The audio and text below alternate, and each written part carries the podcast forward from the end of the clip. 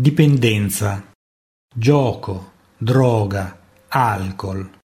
Molte persone ogni giorno sono rovinate dalla dipendenza. I giovani che guidano ubriachi causano la morte di altre persone. Seconda parte. La prima volta che sono andato in Germania ero giovane. Allora, inizialmente eravamo andati come gita scolastica della maturità. Fatta la maturità siamo andati a fare la gita e abbiamo conosciuto delle ragazze. Ovviamente quando hai 20 anni, sai, le cose funzionano così. A quel momento abbiamo deciso di andarle a trovare, no? Siamo andati a fare una gita e a trovare queste ragazze. Era ottobre e in Germania sai che c'è la festa della birra, per cui queste ragazze ci hanno portato alla festa della birra. Ovviamente in quei posti lì la birra gira a ettolitri, perché il minimo che ti servono è il litro di birra. Io quando ho bevuto un litro di birra, insomma, ne avevo già abbastanza per almeno un anno. Normalmente invece lì ne bevevano dai 10 ai 12 litri di birra, per cui d'accordo che la sopportano, però anche lì gli ubriachi sono di casa. Allora, infatti, usciti da questi grossi capannoni dove si tenevano queste feste, vedevi proprio gli ubriachi per terra che non riuscivano a muoversi. E abbiamo chiesto a queste ragazze: ma adesso cosa fanno? Cioè, come fanno con tutti questi ubriachi? E loro ci hanno spiegato: ma la cosa è molto semplice. Questi ubriachi, prima di arrivare alla festa, mettono in tasca nel portafoglio il loro indirizzo e una certa cifra in moneta. C'è una polizia speciale che li preleva, li porta a casa, li mette a letto e sfida dal portafoglio la cifra che hanno già concordato, cioè che evidentemente deve essere o di legge o comunque che loro conoscono. In questo modo sono assicurati che non ci sono problemi, è la polizia stessa che li porta a casa, o diciamo sarà un dipartimento della polizia stessa, per cui vedi che basta organizzarsi e si risolve il problema. Ah sì, beh. Sì, salvo poi questo magari durante l'Oktoberfest, ma durante l'anno queste persone continuano a ubriacarsi tranquillamente e poi li trovi per strada. Peggio ancora, come purtroppo sta diventando sempre più frequente anche qui, si mettono al volante e poi fanno le stragi. E di questi giorni il nuovo codice della strada, che ha reso ancora più dure le pene, insomma le sanzioni per le persone che vengono trovate al volante con un tasso etilico anche abbastanza basso, perché fino ai 21 anni non devono avere bevuto neanche una goccia. Beh, questo è giusto, perché infatti guarda le stragi che avvengono, non solo oltretutto bevono, ma si drogano anche, per cui l'effetto droga più l'alcol rende questa gente veramente pericolosa. E in effetti vedi che sulle strade ci sono migliaia di morti ogni anno, proprio dovuto a questi pazzi scatenati che si mettono alla guida in uno stato, oltre che ubriachi, anche drogati, e ammazzano un sacco di gente. Per quello che finalmente sono uscite queste leggi. Non so fino a che punto potranno servire, perché se uno è abituato a bere e a drogarsi, legge sì, legge no, o che gli abbiano tolto la patente, quello si metterà sempre alla guida di un automezzo, magari anche rubato, per cui oltretutto c'è anche questo problema.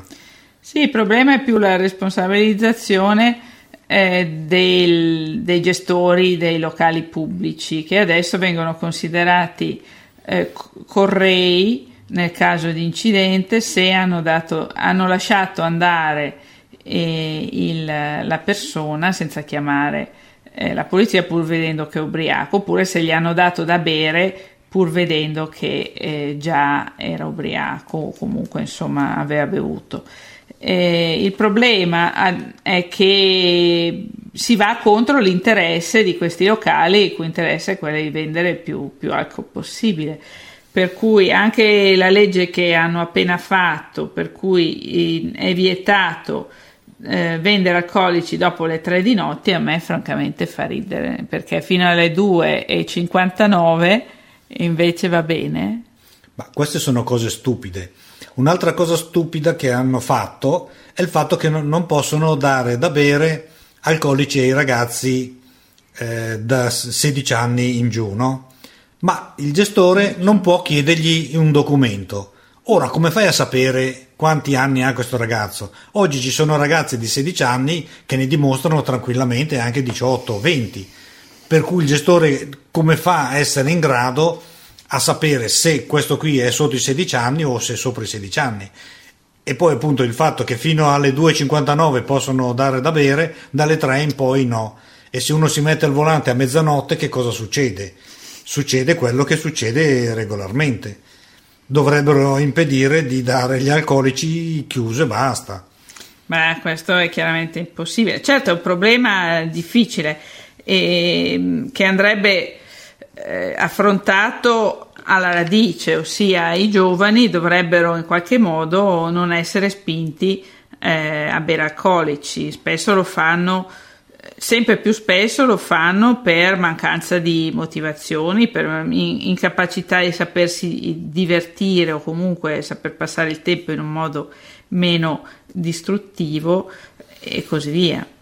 Ma normalmente vedi che succede nelle discoteche, perché vuoi per farti vedere dagli amici che sei capace di sopportare l'alcol, vuoi perché appunto bevendo ti senti forse più grande, magari c'è la ragazza che ti guarda e ti senti importante, vuoi per tanti questi stupidi motivi. Di fatto è che al sabato sera c'è una strage sulle strade che è enorme e la polizia ha un bel da fare a distribuire tutti questi dispositivi per vedere se hai bevuto o meno, perché chi è ubriaco pensa subito di non esserlo, di conseguenza va tranquillo alla volante della macchina e poi ammazza se stesso e gli altri, e quello che è peggio che ammazza anche gli altri.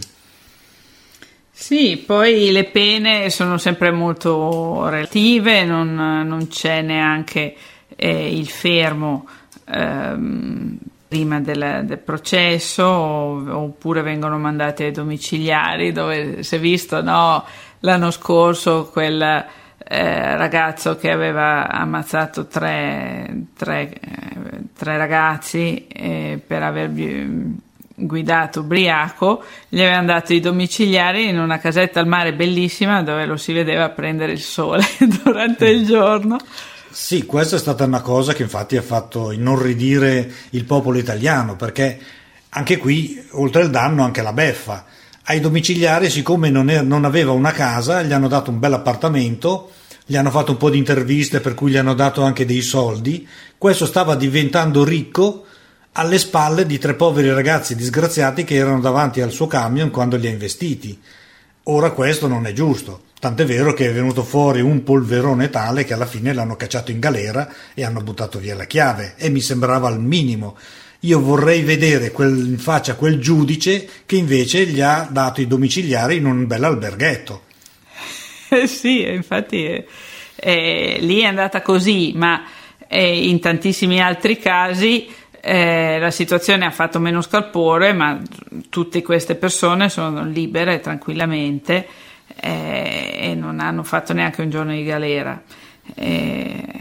Adesso hanno un po' cambiato le leggi, ma sappiamo benissimo che la prima cosa che viene fatta è il ritiro della patente, ma queste persone, a parte il fatto che spesso la patente non ce l'hanno neanche, se sono immigrati clandestini come spesso avviene, oppure anche se ce l'hanno e gli viene tolta la patente continua a guidare lo stesso, quindi vengono presi la seconda volta senza patente, la terza volta senza patente e così via, e non succede assolutamente niente, perché il nostro VIP che c'è sempre alla televisione, Fabrizio Corona, è già la quarta volta consecutiva che viene preso senza patente, ma è lì tranquillo che fa lo scemo in televisione e non gli hanno fatto assolutamente nulla.